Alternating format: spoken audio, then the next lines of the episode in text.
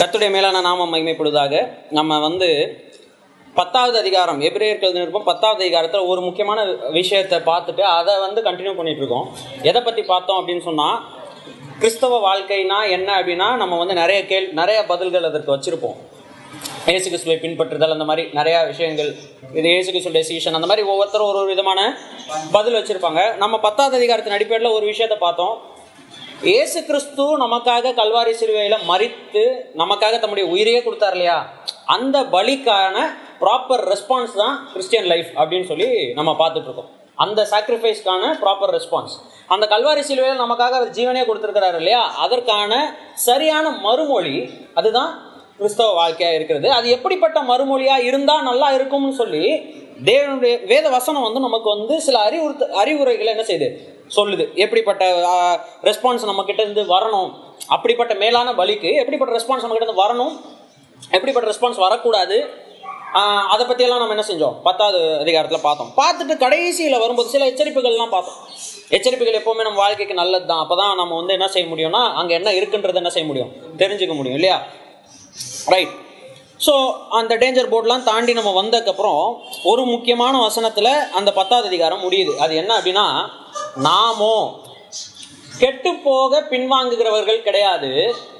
ஆத்மா ஈடு ஏறுவதற்காக விசுவாசிக்கிறவர்கள். அப்போ ரெண்டு வார்த்தை பார்க்குறோம். பின்வாங்குகிறவர்கள் விசுவாசிக்கிறவர்கள். பின்வாங்குகிறவர்கள் முன்னேறுகிறவர்கள் நம்ம சொல்லலாம். ஆனால் இப்போ பின்வாங்குகிறவர்கள் விசுவாசிக்கிறவர்கள் அப்படின்ற ரெண்டு குரூப்பை வந்து இந்த இடத்துல என்ன செய்கிறாரு அந்த எழுத்தாளர் சொல்லுகிறார். ஸோ ஒரு பக்கம் நம்ம பார்க்குறோம் பின்வாங்குகிறவர்கள் எதற்காக பின்வாங்குகிறார்கள்னா கெட்டு போக பின்வாங்குகிறார்கள். நாம் அப்படி இல்லை. நாம் எப் நாம் என்னவா இருக்கிறோம்? விசுவாசிக்கிறவர்களா இருக்கிறோம். அப்படின்னு நம்ம சொல்லும்போது அது ஒரு காமன் வேர்ட் ஆயிடுச்சு. நம்மளை எப்படி அழைக்கிறாங்க? விசுவாசிகள் என்று அழைக்கிறாங்க. நாமளே நாம் அப்படி என்ன செய்வோம்? அழைப்போம். விசுவாசிக்கிறவர்கள். ரைட் இப்போ விசுவாசிக்கிறவர்கள்னு சொல்லியிருக்கு அப்படின்னா என்னது? அப்படின்றத பதினோரா அதிகாரத்தில் என்ன செய்கிறாரு ஆரம்பிக்கிறார். அப்படி ஆரம்பிக்கிறது ஆரம்பிக்கும் போது சொல்றாரு விசுவாசம் என்றால் என்ன? இது நமக்கு தெரிந்த மனப்பாட வசனம். ஆனால் அது ப்ராக்டிக்கலாக சில விஷயங்கள்லாம் பார்த்தோம். விசுவாசம் அப்படின்ற அந்த வார்த்தைக்குள்ள ரெண்டு முக்கியமான விஷயங்கள் அடங்கி இருக்கிறது அது என்னென்ன அப்படின்றத பார்த்தோம். பார்த்துட்டு நம்ம இப்படியெல்லாம் விசுவாச விசுவாசம் உள்ளவர்களா வாழ முடியுமா அப்படின்னு பார்த்தா வாழ்ந்து இருக்கிற சாட்சிகளை கர்த்தர் நமக்கு என்ன செஞ்சிருக்கிறார்? ஒரு அட்டவணை மாதிரி என்ன செஞ்சிருக்கா கொடுத்துருக்கு அதை நம்ம சொல்லுவோம் விசுவாச வீரர்களின் பட்டியல் அப்படின்லாம் நம்ம சொல்லியிருக்கிறோம். நிறைய விஷயங்கள் படிச்சிருக்கிறோம் அதுலேருந்து. ஸோ அப்படி வாழ்ந்த ஜனங்களினுடைய உதாரணங்களை வேதம் நமக்கு என்ன செய்கிறது? வைக்கிறது. இந்த உதாரணங்கள் இதெல்லாம் வாசித்து முடித்து வரும்போது பன்னிரெண்டாவது அதிகாரத்துக்குள்ளே நம்ம போகிறதுக்கு முன்னா போகும்போது இந்த உதாரணங்கள் நம்ம வாழ்க்கையில் என்னவாயிரணும் உண்மையாகிவிட வேண்டும். நாம் மற்ற ஜனங்களுக்கு இப்படிப்பட்ட உதாரணங்களாக இருந்து விட வேண்டும் அப்படின்றதான் பார்த்தோம். நான் திரும்ப திரும்ப சொல்கிறேன் போன வாரம் போன வாரம் நாம் பேசும்போதே சொல்லியிருந்தேன். அதுக்கு முந்தின வாரம் பேசும்போது கூட சொல்லியிருந்தேன். இங்கே நீங்கள் விசுவாச பட்டியலில் நீங்கள் வாசிக்கிற நபர்களினுடைய நிறைய பேர் நிறைய பேருனுடைய வாழ்க்கையில் நாம் பாசிட்டிவாக எழுதப்பட்ட விஷயங்களை விட நெகட்டிவாக எழுதப்பட்ட விஷயங்கள் அதிகமாக இருக்கும் வேதாமத்தில் பாசிட்டிவாக எழுதப்பட்ட விஷயங்களை விட நெகட்டிவாக எழுதப்பட்ட விஷயங்கள் அதிகமாக இருக்கும். சில பேருக்கு பாசிட்டிவ் சொல்லியிருக்காது நெகட்டிவ் சொல்லியிருக்காது. சில பேர் வெறும் பேர் மட்டும் என்ன செய்யப்பட்டிருக்கும்? சொல்லப்பட்டிருக்கும். சில பேருக்கு அவங்க சின்ன சின்ன விஷயம் சொல்லப்பட்டிருக்கும். அந்த மாதிரிலாம் இருக்கும். ஆனால் இவங்க எல்லாருமே குறைவுள்ள ஜனங்களை தான் நம்ம பார்க்குறோம் இந்த இடத்துல. ஆனால் இவங்கள் இவங்க எல்லாரும் எப்படி தேவனால் அங்கீகரிக்கப்பட்டிருக்கிறாங்க? இவங்க எல்லாரும் எப்படி தேவனால் நீதிமான்கள் என்று எண்ணப்பட்டாங்க? தேவன் இப்படிப்பட்ட ஜனங்களெல்லாம் நீதிமான்கள் என்று எண்ணுகிறாரா? அப்படின்னு நம்ம பார்க்கும்போது நம்முடைய வாழ்க்கையில் அதோட நம்ம என்ன செய்ய முடியுது? கனெக்ட் பண்ணி பார்க்க முடியுது. ஏன்னா நாமும் இவர்களைப் போல எப்படிப்பட்டவங்க தான்? குறை உள்ளவர்கள் தான். எந்த விதத்திலும் இவர்கள் நம்மை விட மேலானவர்கள்னு சொல்ல முடியாது. நாம இவர்களை விட மேலானவர்கள்னும் சொல்ல முடியாது. நம்ம எல்லாருமே சேம் தான். ஆனால் இங்கே என்ன பிரச்சனைனா இப்படி இருக்கும் பொழுதும் நாம் விசுவாசிக்க முடியும். இப்படி இருக்கும் பொழுதும் தேவன் நம்மை நீதிமான்களாக எண்ண முடியும். அது எப்படி நடக்குது அப்படின்னா விசுவாசத்தினால நடக்குது. அப்படி விசுவாசிக்கிற விசுவாசத்தின் விசுவாசம் அவங்களுடைய லைஃப்ல இருந்து சின்ன சின்ன விஷயங்களா நம்ம பார்த்துட்டு வரோம். போன வாட்டி நம்ம பார்த்தது ஆபேலனுடைய விசுவாசம். ஆபேலனுடைய விசுவாசத்தை குறித்து நம்ம பார்க்குறோம். தேவன் அவனை நீதிமான் என்று என்ன செய்தார்? சாட்சி கொடுத்தார். தேவன் அவனை நான் ஏற்றுக்கொண்டேன். அவனை நான் ஏற்றுக்கொண்டேன் என்று என்ன செய்தார்? சாட்சி கொடுத்தார். அவனை மட்டும் எப்படி ஏற்றுக்கொண்டார்? என்னை மட்டும் ஏன் ஏற்றுக்கொள்ளலைன்னு காயின் என்ன செய்கிறாரு டென்ஷன் ஆகுறாரு. அப்போ காயின் கிட்ட கர்த்தர் என்ன செய்கிறாரு சொல்கிறாரு ஏன்பா நீ ஏன் வந்து இப்போ முகத்தை என்ன செஞ்சிருக்க? தூக்கி வச்சிருக்கிற? ஏன் உன் முகநாடி வேறுபடுது? நீ நன்மை செஞ்சிருந்தா நீ கெத்தா என்ன செஞ்சிருக்கலாம்? இருந்திருக்கலாம்.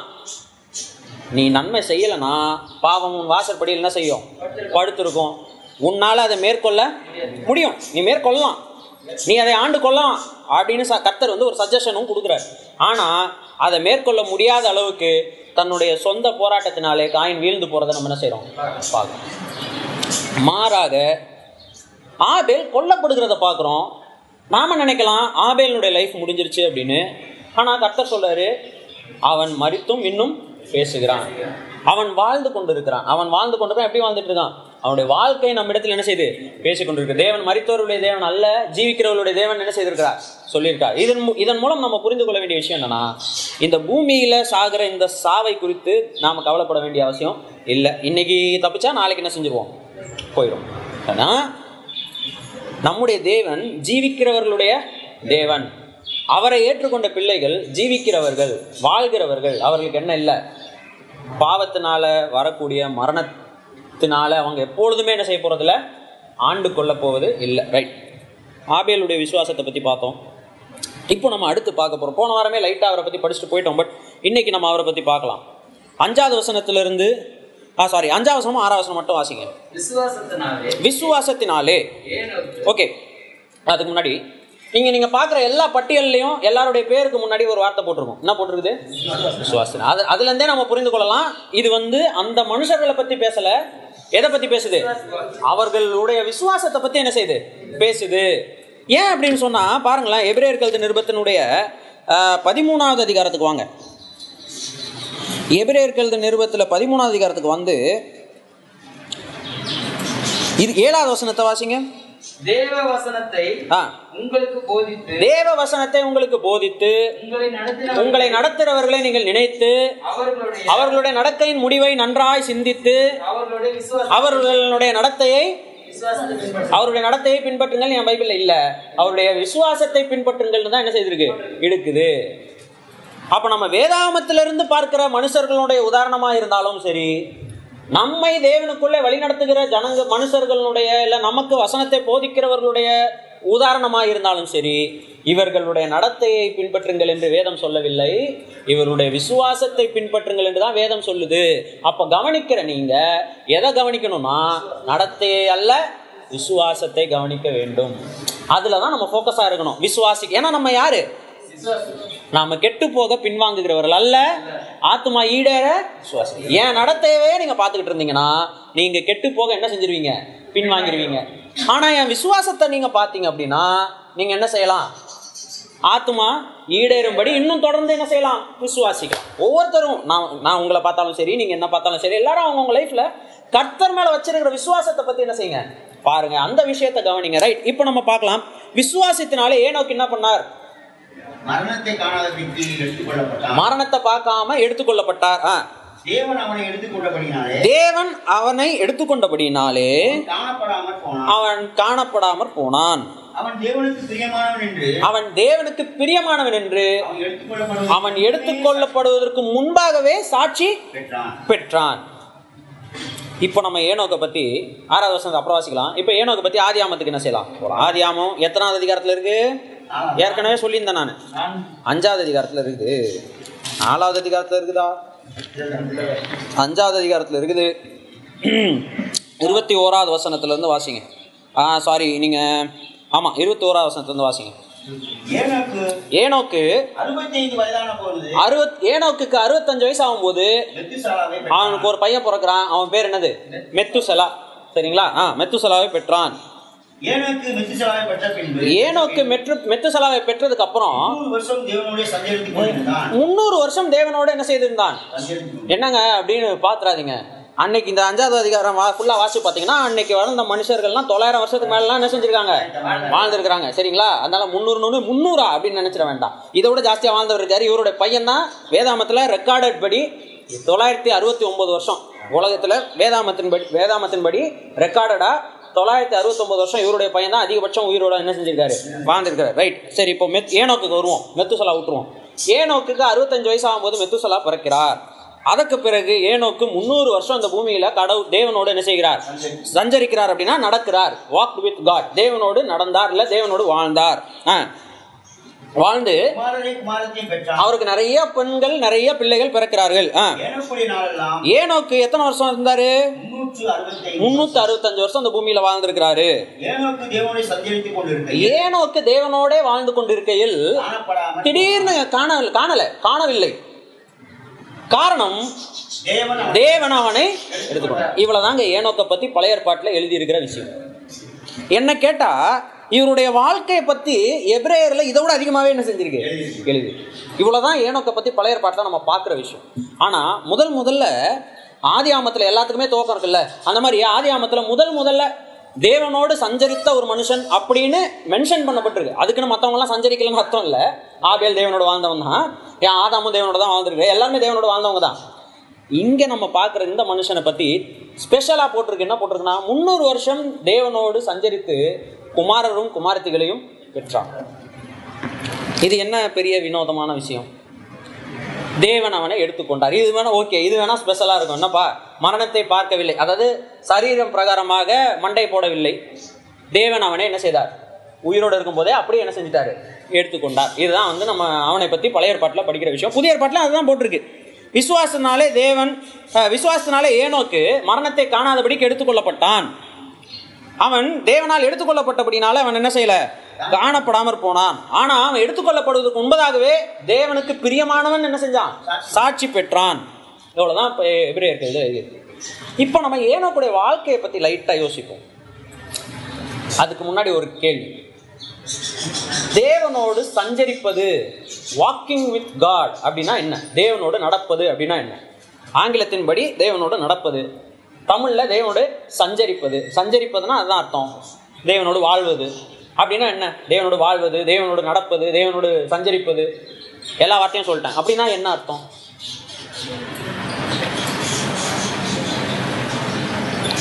சொல்லுங்க. இப்போ ஏனோக்கை பத்தி நீங்க படிக்கிறீங்க என்ன நினைச்சுப்பீங்க? அவரோட- அவரோட தேவனும் தேவனுக்கும் அவனுக்குள்ள ஒரு உறவுல எப்பவுமே நினைச்சிருக்கு ஓகே தேவனுக்கும் அவனுக்கும் ஒரு நல்ல உறவு வந்து குடும்பம் இருக்கு. நம்மள மாதிரி அவனுக்கு குடும்பம் இருக்கு. ம். பிள்ளைகள் குட்டிகள் எல்லாமே இருக்கு. ம். அப்படி இருந்தும் தேவனுடைய இருதயத்துக்கு ஏற்றவனா அவனை வாழ்ந்தான் அப்படின்னு நம்ம அப்படி எடுத்துக்கலாம். ஓகே ஆ. அது அதில் ஒரு பாயிண்ட் ஒன்று சொல்ல வந்தீங்க அதுதான் நான் அடுத்து சொல்ல வந்தேன். நீங்கள் அதுக்கு முன்னாடி சொல்லிட்டீங்க. நல்ல விஷயம். லீடு கொடுத்துட்டாரு. அடுத்து நான் அந்த பாயிண்ட் தான் அடுத்து சொல்ல வரேன். நம்மலாம் எங்கே எப்படி வாழ்கிறோம் குடும்ப குட்டியாக வாழ்கிறோம் அப்போ ஏனோக்கு வந்து குடும்பத்தை விட்டுட்டு நம்ம நிறைய பேர் வந்து நம்ம வந்து வாசிக்கும் போது அப்படி தான் தோணும். தேவனோடவே அப்படியே போயிட்டு இமலை இமயமலையிலே உச்சத்துக்கு போயிட்டு அப்படியே போயிட்டார் போல. அப்- அப்படியெல்லாம் இல்லை. அங்கே தெளிவாக போட்டிருக்கு. நம்மை போல சாதாரணமான மனுஷன் தான் ஏன்னா ரொம்ப வருஷம் வாழ்ந்ததுனால நிறைய பேரை பெற்றெடுத்தான் சரிங்களா? நம்ம கொஞ்சம் ரொம்ப அவரை கம்பேர் பண்ணும்போது ரொம்ப கம்மி நம்மலாம். ரொம்ப ரொம்ப கம்மி அற்பம். அவருடைய. ஆமாம் அவ்வளோ கம்மி. அதனால நம்ம வந்து கொஞ்சம் பெற்றெடுக்கிறோம் அவ்வளோதான் வித்தியாசம். ஆனால் நமக்கும் அவருக்கும் வேற எந்த வித்தியாசமும் கிடையாது. நம்மை மாதிரி இந்த பூமியில் சாதாரணமாக பிறந்த ஒரு மனிதன் தான். நம்மை மாதிரியே குடும்பம் உண்டான ஒரு மனிதன் தான். அவருக்கும் கல்யாணம் ஆச்சு அவருக்கும் குழந்தை பிறந்தது. நிறைய பெண்கள் நிறைய பிள்ளைகள் பசங்க பிறந்தாங்க. ஆனால் அந்த இடத்துல நம்ம பார்க்குறது என்னன்னா அவன் தேவனோடு சஞ்சரித்தான்னு ஒரு வார்த்தை எக்ஸ்ட்ரா போட்டிருக்கு அப்படின்னா அது நமக்கு நமக்கு நமக்கு ஒரு உதாரணமாக அந்த இடத்துல என்ன செஞ்சிருக்கு? போட்டிருக்கு. அப்போது நம்ம கேட்கலாம். நம்மை நம்மை மாதிரி வாழ்கிற ஒரு மனிதன் தேவனோட வாழ முடியுமா? தேவனோட நல்ல ஒரு உறவோடு வாழ முடியுமா? முடியும்னு அங்கே காமிச்சிருக்கு முடியும். ஆ. இப்போ நமக்கு இருக்கிற வசதி வாய்ப்புகள்லாம் அந்த காலத்தில் என்ன செய்யல கண்டிப்பாக இருக்காது இல்லையா? அவ்வளோ பேருக்கு ப்ரொவைட் பண்ணணும்னா அவர் உழைக்கணும். அவங்க பிள்ளைங்களும் சேர்ந்து அவரோட என்ன செய்யணும்? உழைக்கணும். அவங்கெல்லாம் வந்து நம்ம வேதாமத்தின் அடிப்படையில் பார்த்தா நிச்சயமாக வந்து அவங்கெல்லாம் வந்து விளைநிலம் உள்ளவர்களாகவும் ஆ, விவசாயங்களை செய்து கொண்டு அவங்க அவங்களுடைய வீடுகளுக்கான தேவைகளை என்ன செய்யணும்? சந்தித்து கொள்ளணும். அப்படிப்பட்ட வாழ்க்கையை தான் அவங்க என்ன செய்யணும்? வாழணும். கண்டிப்பாக இட்ஸ் ஹார்ட் ஒர்க் இல்லையா? நான் வந்து சும்மா உட்காந்து என்ன செஞ்சிட முடியாது? சாப்பிட முடியாது இல்லையா? அப்படிப்பட்ட உலகம் தான். இன்னைக்கு இருக்கிற மாதிரி தான் அன்னைக்கு என்ன செஞ்சது? உலகம் இருந்தது. என்ன அவங்களுக்கு கொஞ்சம் ஒர்க் அதிகம்? ஃபிசிக்கல் ஒர்க் என்ன செய்யும்? அதிகம். இப்படியெல்லாம் இருந்தாலும் தேவனோட அவர் என்ன செய்ய முடிஞ்சது. வாழ்ந்தார். தேவனோடவே நடந்தார் அப்படின்றத நம்ம படிக்கிறோம். அப்படின்னா என்னன்றதை எபிரேயர்கள் நிருபத்தில் எக்ஸ்பிளைன் பண்ணியிருக்கு. இங்கே வந்துடலாம் நம்ம. தேவனோடு நடப்பது இல்லை தேவனோடு வாழ்றதுனா என்ன? ஏனோக்குடைய வாழ்க்கையை பற்றி இங்கே போட்டிருக்கு எக்ஸ்பிளைன் பண்ணியிருக்கு. ஆறாவது வருஷத்தில் அஞ்சாவது வருஷத்தின் கடைசி சொல்லியிருக்கு. தேவனுக்கு பிரியமானவன் என்று என்ன செய்தான்? சாட்சி பெற்றான். போட்டிருக்கா? ஓகே அப்போ தேவனுக்கு பிரியமாக இருத்தல் அப்படின்னா என்ன அப்படின்னா ஆறாவது வருஷத்தில் போட்டிருக்கு. விசுவாசம் இல்லாமல் தேவனுக்கு பிரியமாக இருப்பது முடியாத காரியம். ஏனெனில் விசுவாசிக்கிறவன் தேவன் உண்டென்றும் அவர் தம்மை ஆங்கிலத்துல ஆங்கிலத்துல ஒரு அப்ஜெக்டிவ் அதிகமா போட்டிருக்கு.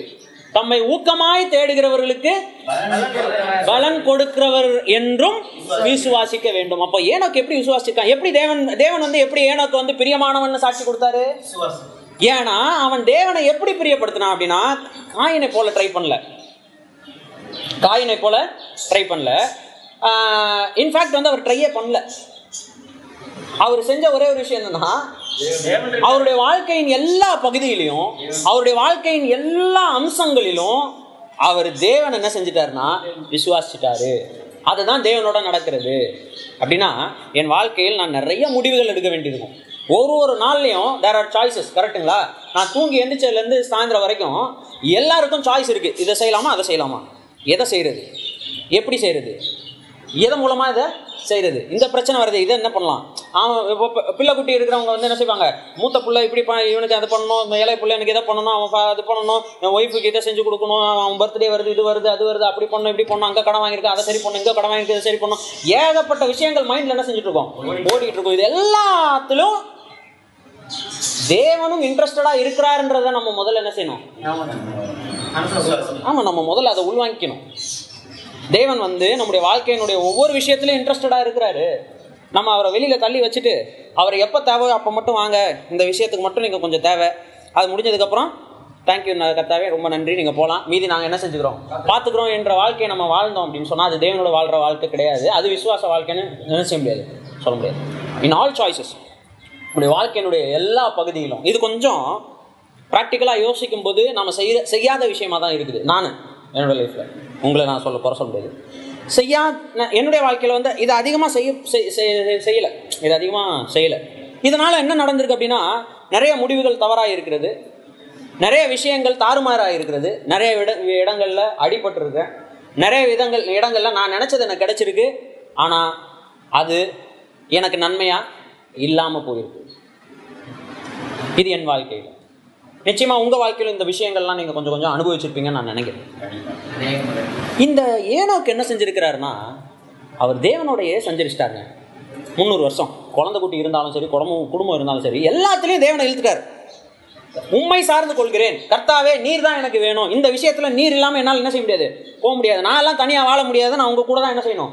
வாழணும். நீங்க எனக்கு வேணும். இந்த இந்த சூழ்நிலை நீங்க வேணும். இந்த விஷயத்துல நீங்க வேணும். எனக்கு இதுல வேணும். எனக்கு இதுல வேணும்னு சொல்லி கர்த்தரை எல்லா விஷயத்திலும் இருக பற்றி கொள்கிறார் ரைட் தேவன் அதை விரும்புகிறாரா?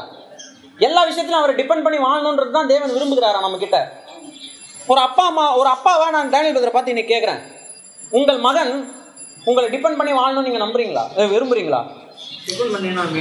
உங்களை சார்ந்து கொண்டு. தனியா இருக்கணும்னு ஆசைப்படுறீங்களா? அப்போ அஹ், இப்போதைக்கு என் கூட தான் அதை தான் கேட்குறேன் இப்போ தான் கேட்குறேன் இப்போதான் இப்போதான் கேட்குறேன் அவன் தனி குடும்பமா கேட்கல நான். உங்கள் மகனாக இருக்கிற வரைக்கும். எப்பவும் மகன் தான் பட் அது வந்து தனி குடும்பம் அவருக்கு தனி குடும்ப தலைவர் ஆயிடுறாரு அவர் தனி குடும்பம். உங்களை சார்ந்து வாழ்றதுன்னா என்ன அர்த்தம்னா சார்ந்து வாழ்றதை நீங்க சரியா புரிஞ்சுக்கணும். சார்ந்து வாழ்றது அப்படின்னா நான் யூ நான் யூரின் போறதுக்கு கூட எங்க அப்பாட்ட பெர்மிஷன் கேட்கணுன்றது கிடையாது. அது வந்து இங்க பேசல. சார்ந்து வாழ்றதுன்னா என்னன்னா நான் நான் உனக்காக இருக்கிறேன்றத நீ அண்டர்ஸ்டாண்ட் பண்றது போதும். நான் உனக்காக இருக்கேன்டா நான் உன் அப்பன்டா. உனக்காக நான் எல்லாத்தையும் செய்யறதுக்கு நான் இருக்கிறேன். அதுக்காக தான் கர்த்தர் என்ன உனக்கு கொடுத்துருக்கிறாரு அப்படின்ற அந்த விஷயத்த அவன் புரிஞ்சுக்கிட்டாலே போதும். அவ்வளவுதான் சார்ந்து வாழ்றது. வேற எதுவுமே கிடையாது. ஐயோ அப்பா நீங்க எனக்கு வேணும். எங்க கூட ஸ்கூல்ல வந்து நீங்க தான் என் பக்கத்துல உட்காரணும். அப்படியெல்லாம் இல்லை. புரியுதுங்களா? ஆனா கத்தர்கிட்ட அதுக்கு மேலே நம்ம போக முடியும். எல்லா சூழ்நிலையும் நம்ம கூடவே அவர் இருக்க முடியும்.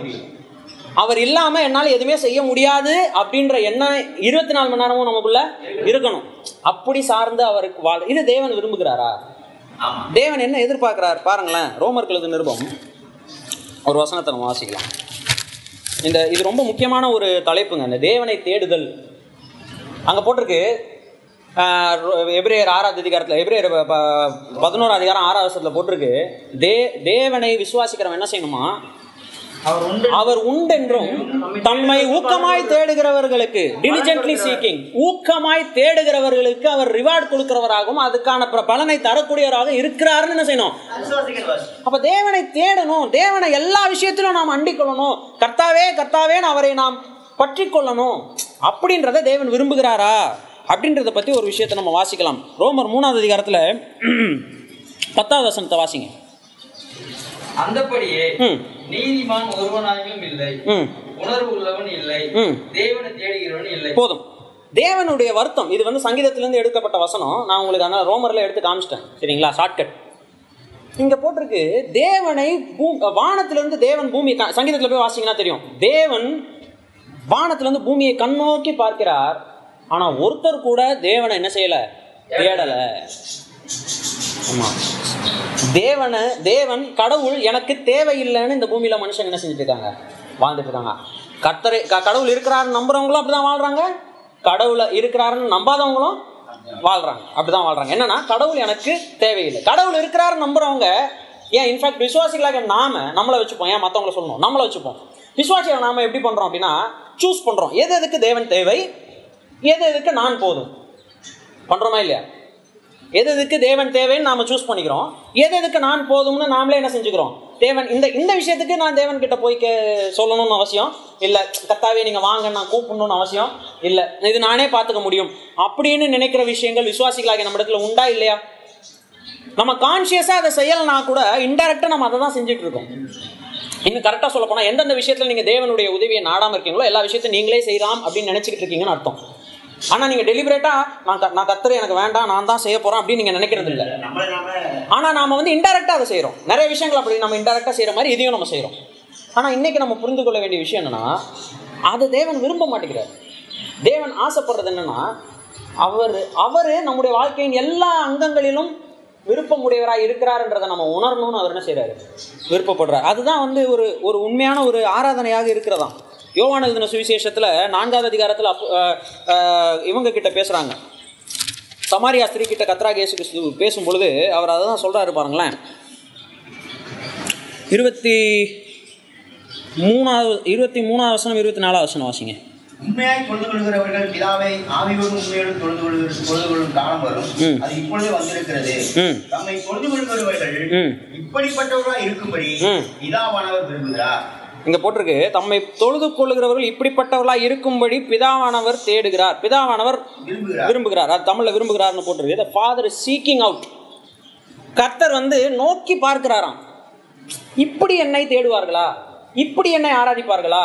இப்படி என்னை சேவிப்பார்களான்னு தேவன் வந்து இன்ட்ரெஸ்டடாக இருக்கிறார் நம்முடைய லைஃப்பில் இதுக்கு பேர் தான் தேவனோடு வாழ்வது தேவனோட வாழ்வதுனா கத்தர் எனக்காக எல்லா சூழ்நிலையும் இருக்கிறார் என்கிற எண்ணமுடையவர்களாய் வாழ்வது தான் தேவனோடு வாழ்கிற ஒரு வாழ்க்கை. சிம்பிளான ஒரு விஷயம். அதுக்காக இந்த ஏனோக்கு கிடைச்ச சாட்சி என்னன்னா தேவனுக்கு பெரிய பிரியமானவன் அப்படின்ற ஒரு சாட்சி. அதை எக்ஸ்பிளைன் பண்ணும்போது சொல்கிறாரு விசுவாசம் இல்லாமல் தேவனுக்கு பிரியமா இருப்பது முடியாத காரியம். அப்படி விசுவாசிக்கிறேன் என்று சொல்லுகிறவன் ரெண்டு முக்கியமான விஷயத்த விசுவாசிக்கணும். ஒன்று தேவன் இருக்கிறார். அப்படின்னா நான் விசுவாசிக்கிறேன் தேவன் இருக்கிறான்னு தானே விசுவாசிப்பான்? தேவன் இல்லாதவனை பத்தி இந்த இடத்துல பேசல. அப்போ இந்த இடத்துல யாரை பற்றி எதை பற்றி சொல்லியிருக்குன்னா தேவன் இருக்கிறார்னா எல்லா சூழ்நிலையிலும் தேவன் என் கூட தான் இருக்கிறாருன்றதை என்ன செய்யணும்? விசுவாசிக்கணும். அன்னைக்கு போன புதன்கிழமை பைபிள் ஸ்டடி சகோதரர் ராபர்ட் பிரண்ணன் அவர் எடுத்துட்டு இருக்கும்போது பிலிப்பியர் கழுத நிருபத்திலேருந்து எடுத்துட்டு இருக்கும்போது நான்காவது அதிகாரத்தில் ஒரு விஷயத்தை பற்றி சொன்னார். என்ன சொன்னார் அப்படின்னா உங்கள் சாந்த குணம் எல்லார் எல்லாருக்கும் தெரிய தெரிந்திருப்பதாக கர்த்தர் சமீபமாக இருக்கிறார் அப்படின்னு அந்த இடத்துல எழுதியிருக்கு. நானும் ரொம்ப நாளாக என்ன நினச்சிட்டு இருந்தேன் அப்படின்னா கர்த்தருடைய வருகை சமயமாக இருக்கிறத பற்றி சொல்லியிருக்குது அப்படின்னு நினச்சேன். நான் ஆக்சுவலி அதை சரியாக ஆழ்ந்து ஸ்டடி பண்ணி படிக்கல அந்த வசனத்தை. அப்புறமா பார்த்தா தான் புரியுது. அங்க என்ன சொல்ல வருகிறார்னா கர்த்தர் சமீபமா இருக்கிறார். கர்த்தர் எப்பவுமே நியரா இருக்கிறார். நம்ம கூட தான் இருக்கிறார். அதனால சாந்த குணம் உள்ளவங்களா இருங்க. அதான் இருக்கிறார்ல கூட இருக்க. எதுக்கு அவசரப்படுறீங்க? சாந்தமா இருங்க. இது எங்க சொன்னார் தெரியுமா? செங்கடல்ல மோசையை பார்த்து சொன்னார். மோசை சொன்னார் இஸ்ரேல் ஜனங்களை பார்த்து கர்த்தர் உங்களுக்காக யுத்தம் பண்ணுவார். யூ பி ஸ்டில் நீங்க என்ன செய்யுங்க? சும்மா இருங்க. சும்மா கத்திட்டு இருக்காதீங்க. நீங்கள் எவ்வளோ கத்தினாலும் பார்வன் வந்து உன்ன என்ன செஞ்சிட போறான்? கொன்ற போறான். நீ கத்தாம இருந்தாலும் கொன்ற போறான். அப்போ யார் யுத்தம் பண்ணும்? கர்த்தர் தான் யுத்தம் பண்ணணும் நீங்க அமைதியா போதும் கர்த்தர் செய்வார். இது வந்து மோசை வந்து இஸ்ரேல் ஜனங்கிட்ட சொன்னார். அதுதான் அங்கே பவுல் சொல்கிறார் உங்கள் சாந்த குணம் தெரிஞ்சு க- உங்க எல்லாருக்கும் எல்லாருக்கும் தெரியட்டும். ஏன் நீங்க வந்து இவ்வளவு சாந்தமா இருக்கிறாங்க? தேவனுடைய பிள்ளைகளையும் அவசரப்பட மாட்டேன்றாங்க. ஏன் இந்த ஜன இவங்களுக்கு இவங்களுக்கு வந்து ஐயோ இவ்வளோ கடன் பிரச்சனை இருக்குது. இவ்வளோ ப்ராப்ளம் அவங்க லைஃப்ல இருக்குது. ஆனால் அவங்க எப்படி இவ்வளோ சாந்தமாக இருக்க முடியுது? எப்படி இவ்வளோ அமைதியாக இருக்க முடியுது? அப்ப நம்ம சொல்ல கர்த்தர் எங்கள் பக்கத்துல இருக்கிறாங்க. தாவிது சொல்றாரு கர்த்தரை எப்பொழுதும் எனக்கு முன்பாக என்ன செய்திருக்கிறேன்? அவர் அவரை என் வலது பாரசத்தில் இருக்கிற அப்படினால நான் அவர் என் பக்கத்தில் இருக்கிறதுனால அவர் என் வலது பாரசத்தில் இருப்பதுனால அவர் எனக்கு அத்தாரிட்டியாக இருக்கிறதுனால அவர் என் வாழ்க்கை ஆளுகிறவராக இருக்கிறதுனால நான் நான் என்ன பண்ணுவதில்லை அசைக்கப்படுவதில்லை ஐ நாட் பி ஷேக்கன் நான் அசைக்கப்பட மாட்டேன். நான் யாரும் அசைக்க முடியாது. அவ்வளோ கான்ஃபிடண்ட்டாக என்ன செய்றாரு? சொல்றாரு. அப்போ சொல்றாரு இப்போ என் மாம்சம் நம்பிக்கையோட தங்கி இருக்கும் நான் சாகிறதுக்கு ரெடி நான் நம்பிக்கையோட போறேன். என் மாம்சம் நம்பிக்கையோட என்ன செய்யும்? ஆனா தேவனுடைய ச- என்ன இருக்கு? அவருடைய வலது பரிசத்து நித்திய இதுதாங்க ஒரு விசுவாசியினுடைய வாழ்க்கையில் தேவனோடு வாழ்கிற அந்த வாழ்க்கையினுடைய ஒரு இது. சிம்பிளான தியரி தான். ஆனால் அதை ப்ராக்டிக்கலாக கொண்டு வரதுக்கு வந்து நம்ம என்ன செய்யணும் அப்படின்னா எல்லா சூழ்நிலையும் கத்தர் இருக்கிறார் என் கூட அப்படின்னு விசுவாசிக்கணும். தேவன் உண்டென்றும். ரெண்டாவது நாம அவரை ஊக்கமாய் தேடும்போது நாம் அவரை தேடுறதுனா கத்தர் எங்கேயோ காணாமல் போயிட்டாரு நான் போயிட்டு தேடுறேன் அப்படி. அந்த தேடுதல் இல்லை இது வந்து எப்படின்னா ஒரு ஒரு ஒரு தகப்பன் கஷ்டப்பட்டு தன்னுடைய பிள்ளைய வந்து நல்லா படிக்க வச்சு டாக்டர்லாம் ஆக்கி பெரிய லெவலில் சம்பாதிக்க வச்சுட்டாரு. அவங்க பிள்ளை அவங்க அப்பாவுக்கும் அம்மாவுக்கும் பெரிய ஒரு வீடை கட்டி கொடுத்து இங்கே உட்கார வச்சுட்டு அவர் வெளிநாட்டில் போய் என்ன செஞ்சிட்டார்? செட்டில் ஆகிட்டார் இப்போ தகப்பனாருடைய பர்த்டே வருது. தகப்பனார் எதை எதிர்பார்ப்பாரு? அங்கேருந்து வர பணத்தையா? அங்கேருந்து வர கிஃப்டையா இல்லை அவரையா? அந்த தேடுதல் இருக்கு இல்லையா? இதை நீங்க என்ன சொல்ல மாட்டீங்க? இவருக்கு தெரியும். என் பையன் அமெரிக்கால இந்த இடத்துல இந்த அட்ரஸ்ல இங்க வாழ்றான்னு தெரியும். ஐயோ என் பையன் காணும். ஐயோ என் பையன் காணும் தேட மாட்டாரு. ஆனா என் பையன் கூட இருந்தா இந்த தேடுதல் இருக்கு இல்லையா? அந்த மாதிரியான தேடுதல் தான் இந்த தேடுதல். பாச தேடுதல் அன்பு தேடுதல். இது வந்து என்னன்னா கத்தர் என் கூட இருக்கணும். ஐ வாண்ட் காட் அதை அப்போ எனக்கு பவுல் சொல்லும்போது சொல்றாரு சூப்பரா சொல்றாரு. என்ன சொல்றாருன்னா நான் கிறிஸ்துவை எப்படியாவது ஆதாயப்படுத்திக் கொள்ளும்படிக்கு கிறிஸ்துவை எப்படியாவது நான் ஆதாயப்படுத்தி கொள்ளும்படிக்கும் அவரை நான் அப்படியே ப்ரொசஸ் பண்ணிக்கணும். அவரை நான் மிஸ் பண்ணிடவே கூடாது. ஆங்கிலத்தில் அந்த வார்த்தை நல்லா இருக்கும் ஐ மிஸ் யூ அந்த கத்தராக கத்தரை வந்து லார்ட் ஐ மிஸ் யூன்னு சொல்கிற அந்த லைஃப் நமக்கு என்ன செய்யணும்? வரணும். கத்தாவே நான் உங்களை மிஸ் பண்ணுறேன் நான் மிஸ் பண்ணிட்டேன் உங்களை. இந்த இந்த லைஃப்பில் வந்து என்ன செஞ்சிட்டேன்? மிஸ் பண்ணிட்டேன். லைஃப்பில் இந்த மாதிரி நான் போயிட்டேன். நான் கெட்டு போக பின்வாங்குறவன் கிடையாது. நான் விசுவாசிக்கிறவன் கர்த்தாவே நான் நான் நீங்கள் வேணும் எனக்கு. நான் இவ்வளோ நாள் மிஸ் பண்ணிட்டேன். அந்த ஒரு ஃபீலிங் இருக்கிற அந்த ஒரு அன்பு இருக்கிற அந்த ஒரு லைஃப்பை பற்றி தான் இந்த இடத்துல பேசிகிட்டு இருக்கு. அப்படிப்பட்ட வாழ்க்கையில் இந்த கடவுள் பார்த்துக்கிட்டே இருந்தார் ஏனோக்க சே ரொம்ப டிஸ்டன்ஸாக இருக்கானே. என்ன பண்ணிடலாம் அவனை அப்படியே தூக்கி நம்ம பக்கத்தை வச்சுக்கலாம்னு சொல்லிட்டு கர்த்தர் என்ன பண்ணிட்டாரு? அப்படியே தூக்கி வச்சுட்டாரு. ஏன்னா அந்த அளவுக்கு கர்த்தரே ஏனோக்க மிஸ் பண்ற லெவலுக்கு ஏனோக்க என்ன செஞ்சிருக்காரு? ஆமா. அப்படி ஒரு லைஃப் நம்மளையும் அப்படிதான் கூட்டிட்டு போவேன்னு சொல்லியிருக்கிறாரு. அதனால தான் பவுல் சொல்றாரு நம்முடைய குடியிருப்போ பரலோகத்தில் இருக்கிறது. அங்க நான் எதிர்பார்த்துக்கிட்டே இருக்கிறேன். அங்கிருந்து நம்முடைய கத்தராகிய கிறிஸ்து ரட்சகர் வர எதிர்பார்த்து அவர் ஒரு ஒரு ஏக்கம். நான் பாடுவோம்ல நேசத்தால் சோகமானேன். பாட்டில் பாடுவோம். நம்மளோட லைஃப்பில் வந்து நம்ம யோசிச்சு பாருங்கள் ப்ரையாரிட்டி எதுக்கு அதிகமாக தரோம்? இதை தான் கர்த்தர் நம்ம இந்த இடத்துல பார்க்குறோம். ஸோ ஏனோக்குடைய லைஃப் ரொம்ப சுருக்கமாக எழுதப்பட்ட ஒரு வாழ்க்கையாக இருந்தாலும் அவரை பற்றி சில விஷயங்கள் நமக்கு அங்கங்கே டிப்பு மாதிரி கொடுக்கப்பட்டிருக்கு. அதில் ரொம்ப முக்கியமானது இந்த அஞ்சாவது வசனமோ ஆறாவது வசனமோ இங்கே சொல்லியிருக்கு.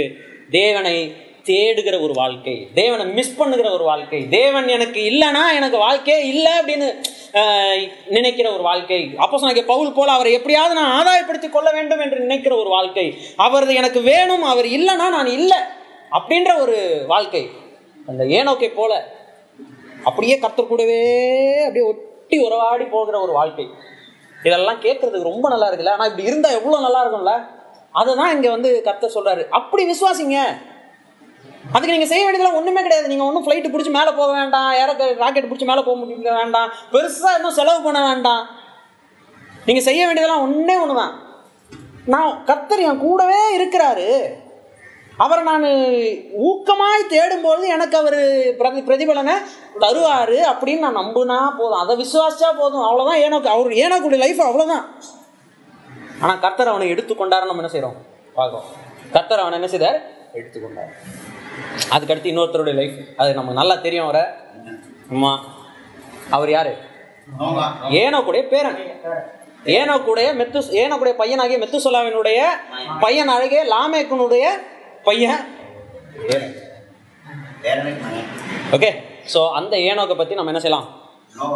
கத்துடைய சாரி நோவா பற்றி கர்த்தருக்கு சித்தமானா இன்னும் வரக்கூடிய நாட்களில் பார்க்கலாம். ஆனால் நான் உங்கள்கிட்ட சொல்லி முடிக்க வேண்டிய விஷயம் மறுபடியும் ஒவ்வொரு வாரமும் இதை நான் சொல்லணுன்றதுக்காக திரும்ப திரும்ப நான் சொல்கிறேன் எனக்கும் எனக்கும் ரிமைண்டர் உங்களுக்கும் ரிமைண்டர் விசுவாசிகளாகிய நாம் பாவம் செய்ய வேண்டிய அவசியம் இல்லை. பாவம் செய்ய வேண்டிய அவசியம் இல்லை ஏன்னா நம்ம அடிமைகள் அல்ல. அந்த மைண்ட் செட்டை முதல்ல வச்சுக்கோங்க நாம பாவத்துக்கு அடிமைகள் இல்லை அதனால் நம்ம பாவம் செய்ய வேண்டிய அவசியம் இல்லை. இப்போ அடிமையாக இருக்கிறவன் செய்யணும். நம்ம அடிமையாக இல்லை அதனால் அவசியம் இல்லை. It's purely out of our choice நம்ம மீட்கப்பட்டிருக்கிறோம். அங்கே தான் பேதுரு சொல்றாரு விசுவாசத்தில் நீங்க உறுதியா இருந்தீங்கன்னா எவனை விழுங்கலாமோ என்று வகை தேடி சுத்தி கொண்டிருக்கிற சாத்தானுக்கு எதிர்த்து நிற்க முடியும். விசுவாசத்துல உறுதியா இல்லைன்னா அவன் சுத்தி சுத்தி சவுண்டு போட்டுக்கிட்டே இருக்கிறதுனால நாம டிஸ்டர்ப் ஆகி என்ன செஞ்சிருவோம்? அவன் வாய்க்குள்ள போயிடுவோம் இது வந்து ஒரு உதாரணமாக என்ன செய்யப்பட்டிருக்கு? சொல்லப்பட்டிருக்கு. அதனால இந்த விசுவாசம் என்பது ரொம்ப முக்கியமான விஷயம். நம்ம ஆபேலனுடைய வாழ்க்கையில் பார்த்துருக்குறோம். சிம்பிளான மனிதர்கள் தான் இவங்கெல்லாம்.